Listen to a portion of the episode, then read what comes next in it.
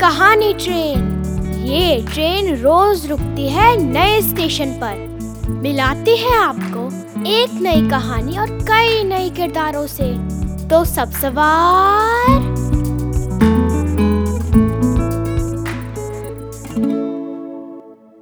आज की हमारी कहानी है प्रथम से।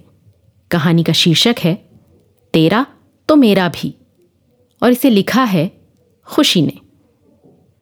नील छत पर बैठा पराठा खा रहा था। वो आकाश में उड़ रही पतंगों को देख रहा था। तभी वहाँ एक बंदर आ गया।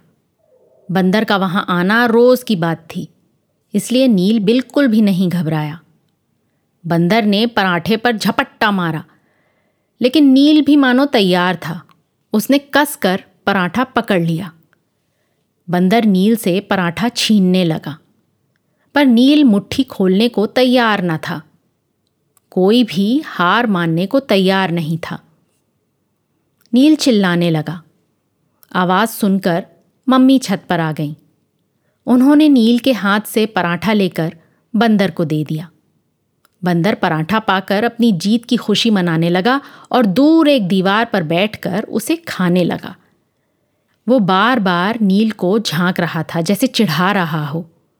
तुम्हारी मम्मी मेरी भी तो मम्मी है और तुम्हारा पराठा मेरा भी पराठा है।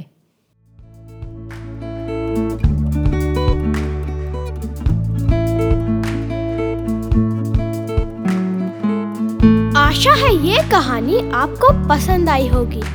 ये कहानी आपके लिए लाए रेखता, नई धारा और प्रथम।